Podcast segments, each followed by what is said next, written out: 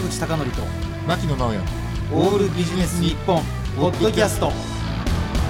坂口孝則と牧野直哉のオールビジネス日本。本日のゲストは IT ジャーナリストの三上洋さんです。よろしくお願いします。よろしくお願いします。ます。まあ多分リスナーの方は三上さんのことをほとんどご存知だと思うんですが一応簡単にえー、三上洋さんのプロフィールを紹介させていただきます。えー、東京都の世田谷区のご出身でいらっしゃいます。えー、テレビの制作会社を経て、1995年からフリーライタフリーライター、IT ジャーナリストとしてご活躍です。専門ジャンルは、セキュリティ、ネット事件、スマートフォン、ネット動画、携帯料金やクレジットカードのポイント、え、読売オンラインなどでセキュリティ記事の解説などを行うほか、え、テレビ、ラジオなどで一般向け解説を行っていらっしゃいます。で並びに、えー、文教大学の情報学部の非常勤講師でもあられます。よろしくお願いします。よろしくお願いします。なんかそう聞くととっても偉い人のよういやです。偉いでしょ。はい、あの 実際。十分偉いと思います。問題はそうではなくてですね、うんええあの今テレビ局って昔みたいに肩書きがなくても出れる時代になりましてええ昔はあの大学教授とか、うんうんえー本を出してるとか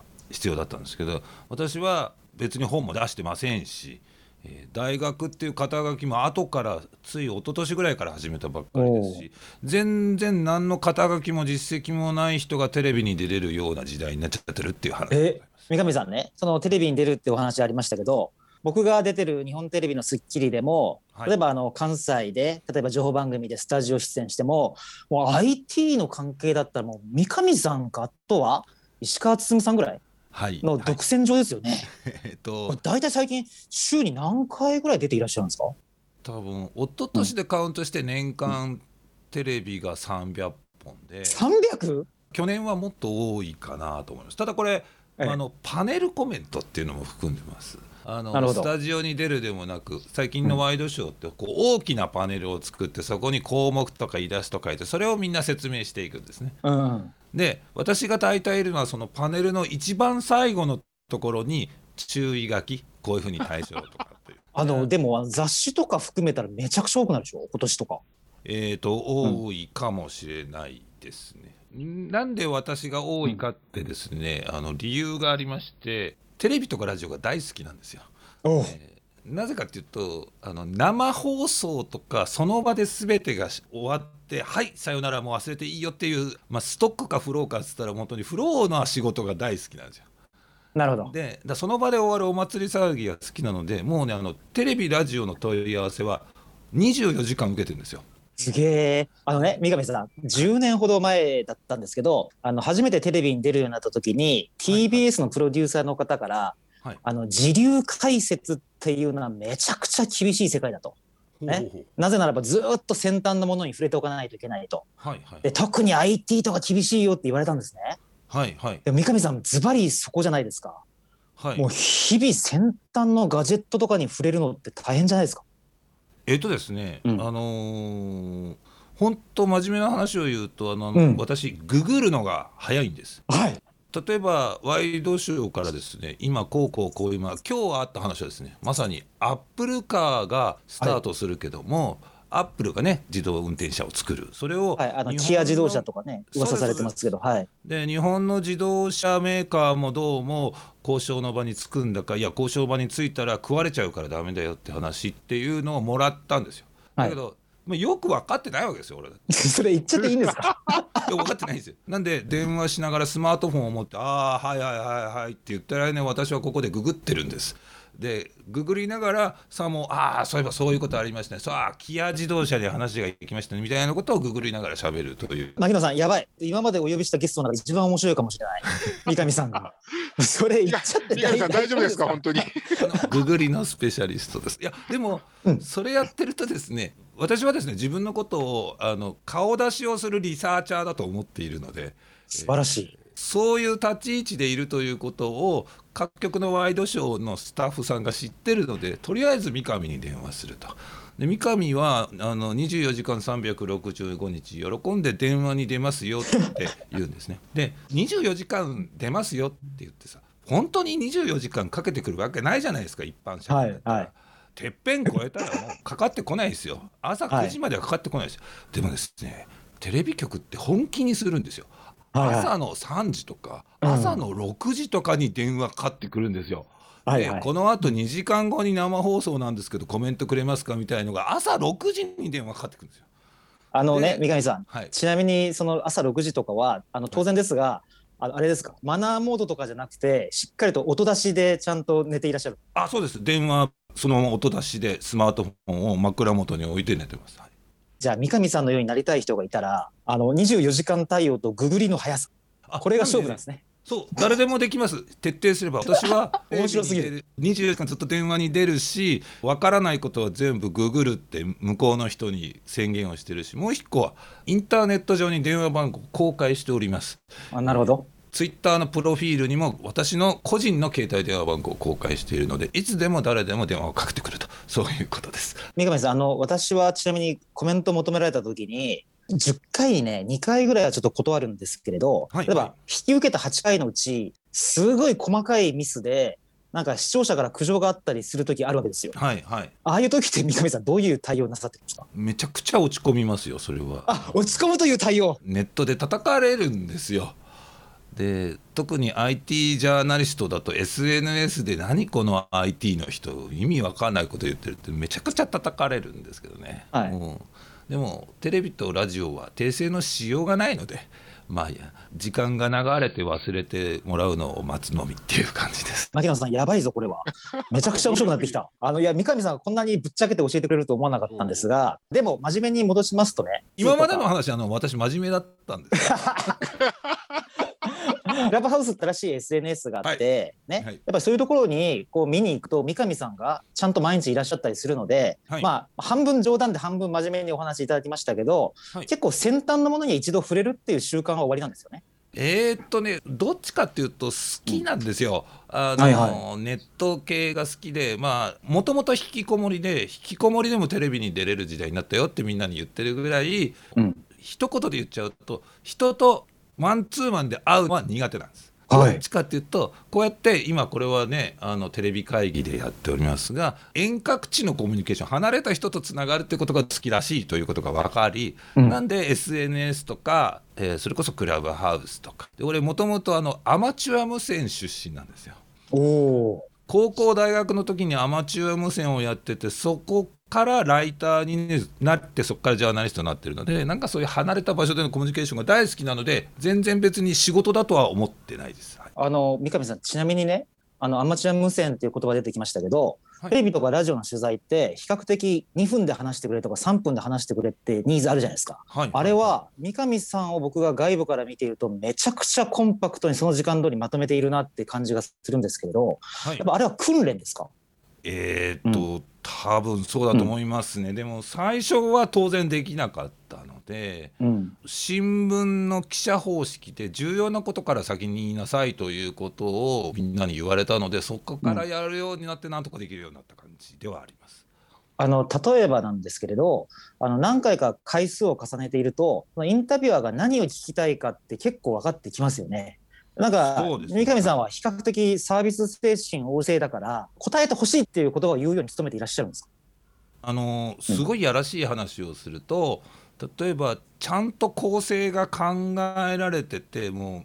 専門家のコメントこれくれって台本ができた状態でコメント取ることもあるんですよ。なるほど。じゃあ先それ取りましょうと。もう台本通り取りますよ。その台本の中身が間違ってたらもちろん訂正しますけど、うん台本通り読みます。で、その後にダーッと他のことも喋るっていう、なるほ言ど。われた通りやりますよ。三上さん、ちなみに、あの、Google で検索って言葉何回か出てきましたけど、あの、それ以外にちょっと僕も非常に興味あるので、毎日の情報収集ってどんな手段でなさってるんですか？いや別に特にやってなくて本当にツイッターだけですね。Twitter？はい。ツイッターで流れてるのを見てるだけ。あとは本当ヤフーニュースのトップを見るぐらいで、はい。別に特別なことをやってないと思います。はい。特別じゃないっておっしゃいながら年間300本出るわけですから、コメントのまとめ力がすごいですね。あいやいや、うんコメントのまとめ力は大したことないんですけどいつ聞かれても頑張って対応しちゃうんですね。でもともと私あのライターなんですよ。雑誌のライターってほとんどが自分の専門外のことをやるんです。あ料理の雑誌も書いてる人がいればアマチュア無線の雑誌を書いてるっていや全部専門家が書くわけじゃないんですよライターってね、はい専門家に話を聞いたり取材したりする立場なので基本的には専門外でもいいと分かんないとでもちゃんと調べてまあ、一般メディア向けにコンパクトにまとめるいわば編集みたいな立場はできるよっていうことで開き直ってやってますね。なるほど。あのでも三上さんが徐々にテレビメディアに出始めたっていうのはやっぱりスマートフォンの関係だったんでしょうか？そうですね、あと、セキュリティで、あネット関連の事件の解説っていうのが、当時、まだそのちゃんと解説できる、喋れる人がまだいなかったので、それにはまったっていうのが大きいかなと思います。あの例えば TBS の荻上チキちゃんの番組に例えば三上さん出ていらっしゃいますけどはい、あのとても短時間で Google で検索したような感じにはちょっと僕聞こえなかったんですね。あすごいお詳しい方で例えばドコモとかからあの不正引き出しがあるって言ったのを1時間ぐらいのネタで話していらっしゃったじゃないですか。はい、はい、はい。あれはでも相当事前準備なさってるんですよね。えっとね、実はね、うんラジオは大変なんですよ。おお。ラジオは、はい。本当に5分とか10分尺で喋らなきゃいけない。うん。でかつどっかに面白みも笑いもなきゃいけないので、うん。なんかそこのねリサーチは多分5分とか10分だと1時間2時間もリサーチして箇条書きで言えることをわーっと自分でまとめてって言われた場合にポンと返すっていう準備はねラジオは大変です。なるほど。例えば辛坊治郎さんとかって三上さんにいきなり最近のお気に入りのガジェットを教えてくれとか言ったり聞いたりするでしょ。ああいうのももともとなんかある程度こうずっとリサーチしてないと答えれないんじゃないかなと思ったんですけど。ええっと辛坊治郎さんの番組だけは特殊で、え。ええっと本当に事前の予告のないことを聞かれるまるで聞かれるので。え。はいあはいの。あそこはフリーハンドです。辛坊治郎さんの番組だけはすっごいドキドキしていきます。ああなんかこちらから聞いていても例えばウイルス学の先生が出てきているにもかかわらず突然趣味の話を深掘りしたりするじゃないですか。そうですそうですそうです面白いですよあじゃああれ本当に台本完全無視なんですね。ないです。あの一応ラジオなので放送作家さん、ディレクターさんがいらっしゃって、こういう項目でいくつか立ててます。うん辛坊さんす最近のラジオではこんなこと言ってるのでこれ聞きそうっていうのが出てくる。うん。で大抵そこから外れた話をわざと言ってくるっていうのが辛坊さんええまあだけどねあの辛坊さんのああいうふうな質問があったから僕三上さんが面白いなと思ってあのあの番組で初めて三上さんがゲーマーであることが判明して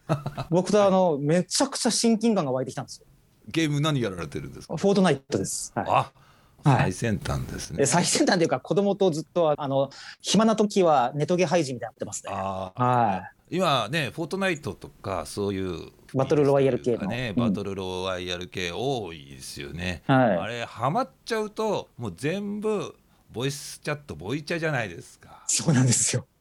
結構取材するとあれで結婚しましたっていう人結構いますよね。いや僕びっくりしたのがあの外見が分かんなかったりとか匂いも分からないんで、ね、違和感あるんじゃないかと思ったらなんか読んだら意外にこうボイスチャットで知り合った人ってそんなにこう違和感なく結婚したりするんですよね。みたいですね。でやっぱ話を聞くと、絶対ね家族よりも友人よりも同僚よりもずっと一緒にいるんですよ。だからまず時間が長いと。なるほあど。のあとは当然ながら吊り橋効果です。ゲーうんムの危機に一緒に戦っていくので吊り橋効果はねかっこいいとか。すげえ。いつも自分を治療してくれるとかです。これはねオンラインゲームは最高の出会い系サイトだと思ってます、あの三上さんちなみに私の息子は9歳なんですけれどあれで英語を覚えたりしてるんですよ。えすごっ。もうなんかアメリカ人とかなんか突然イギリス人が入ってきてとか言ってなんかお前会話しろとか言って無理やり会話してる間に覚えるとかあすごいもう想像もつかない世界が広がっているんですよ。フォートナイトとかやってるってことは中国語も多分できるようになりますよね。えー、系の方多いじゃないですか。はいはい。だから今後いいですよね。10年後20年後は絶対何らかしらの形で中国とビジネスはしていかなきゃいけないので、中国語が素晴らしいお子さんになるんじゃないですか？いやー三上さんの話をちょっと折ってしまうようなんですけど、はい。うちの妻がすごく不安に感じてあの知ってる人しか入ってこれないように設定しちゃったんですよ。最近。ああだからそれ解除した方がいいですね。いやそうだと思いますよ。ゲームの面白さもないしゲームから発展するんだったら解除して、でも、親父さんがやってるので悪いことはしないですよいや、LINE ニュースか何かで、はい、あのゲームのボイスチャットで犯罪に巻き込まれたとかいう記事を読んだらしいんですね。ああなるほどええ、それでなんか、ちょっと外国の方とやるのは危ないんじゃないかっていう判断が働いたらしいんですけれど、いやでもそうか、よく思ったらそんな犯罪に巻き込まれることもないだろうから、コミュニケーションのスキル向上の方が価値ありますね。そうですねその方が面白いと思います、なるほど。三上さん、ちなみに話をちょっと進めるんですけれど、はい今あのゲームとかクラブハウスという言葉が出てまいりましたが、あのここ最近でやっぱご取材を受けられるテーマで多いのっていうのは何になるんですか？ここ最近だともう本当にクラブハウス一色、ええクラブハウスだけで本当に20件、30件の取材を受けてると思います。で一応説明しておくと、テキストベースではなくて、音声ベースのコミュニケーション SNS といったらいいんでしょうかね？そうですね、一般向けに言うと、まずはグループ電話ですと。みんあなるほど。なで喋れますよ、うん。ただそれを周りで聞くことができます。うんうんうん。で周りでたくさんの人が聞いてる中からこの人来てって言って中に入ってくることもできるしまた、ええ。自分で手を挙げて話したいですっていうこともできると、うんうん。私はこれあの立食パーティーだと言っていて。面白い方。結構お金を払えば誰でも入れるパーティーじゃないですか。はいはい。でも有名人とか知人はこうやって円のように集まって「ああどうも久しぶりだね」って話をするわけですよ。はいはいだからそれがねクラブハウスでいうこうスピーカーって言って上で喋ってる人です。うんうんでその時に「あそうだあいつ紹介するちょっと来て」っていうのが話す人を呼んでくるっていうパターンで割にこの立食パーティーっていうのがその大体合ってるのかなと思ってます。牧野さん、やっぱりこう、年間300回出る人の説明のうまさはすごいですね。もう本当にもあの、三上さん、例えば僕らに勉強させていただきたいんですけど、はいあのメディアだったら、ね、わざとデメリットだとか危険性っていうのを聞いてきたりするじゃないですか。はい両論併記するために。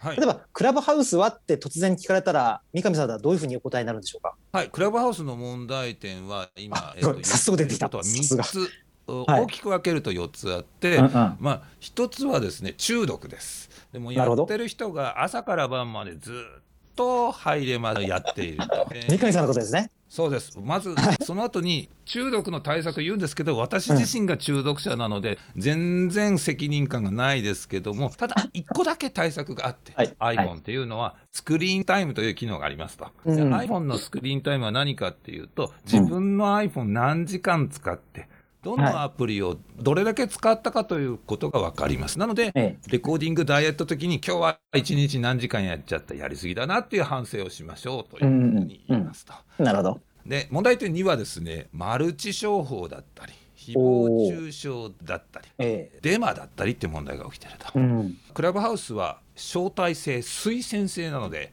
必ず誰かが誰かに紐づいてますなので、一般の匿名 SNS のような炎上は起きないうん。そういう意味では今までの SNS の炎上とはちょっと違うですね、うん。でもクラブハウスは録音録画できません。うん。それから居酒屋のような雰囲気なので本音を言っちゃうのでいない人の悪口を言っちゃ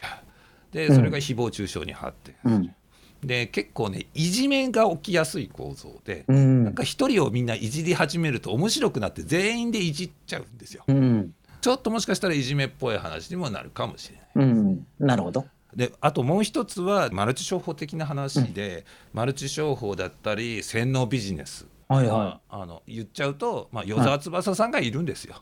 い。うん。でまあマルチ商法とか洗脳ビジネスの親玉がいてそれでうんうまい話を聞かされるんです。うん。で耳音だけですクラブハウスは画像も映像もありません、思わず夢中に話しちゃうと騙されちゃうという話がもうすでに展開されてるんですよ。なるほど。でこれオレオレ詐欺と同じです。オレオレ詐欺って電話口の音だけ聞いてるので、思わず最初に息子か娘かと信じ込んじゃうと先入観でずっと本当だと信じちゃうってやつね。うん。クラブハウスは音だけで素晴らしいけどもなおさら洗脳的なものもしかしたら信仰宗教的なものも入ってきてしまう可能性があるかなと。三上さん、あの、僕が思ったのは、あの、クラブハウスって誰から招待されたかによって、もうすでに入った時の文化的なヒエラルキーというか、あの、階級が結構固定されてるところがあって、あの、要するにピラミッドで話してる人がいて、その友達ってすぐ下にこう表示されるじゃないですか。はいはいはい。あれってなんかフォロワーがフォロワーをこう集めやすくして、なんかこう格差社会のなんか縮図を見てるような感じもしたんですけど、いかがでしょうか？あのーうん。知名度で格差が出ちゃうのはしょうがないかなという気がします、やっぱり有名人、うんそれからその業界のトップの人たち顔を出してる人たちがどうしてもフォロワーも増えるので人も呼びやすいということは確かにあります。うんただそれと関係なく自分の友人をフォローしていけば自分の友人が行ってる部屋に仲間入れてって手入っていくっていうことができるので、なんかその格差社会って喋る側に移ればあんまり気にならないですよ。なるほど。さすがだな、三上さん。僕がわざとネガティブなことを申し上げたら、それに対してポジティブなところもちゃんとフィードバックしてもらって、めちゃくちゃこれ勉強になりますね、さんね。言ってくれればネガティブをもっとネガティブにし無理やり転換もできます。じゃあ、あの、三上さん、また来週もお越しいただいたときには、話の続きと、ちょっと今日聞けなかったことも教えてください。はい、ありがとうございます。はい。坂口孝則と牧野直哉のオールビジネス日本ポッドキャスト。今回はここまで。次回もお楽しみに。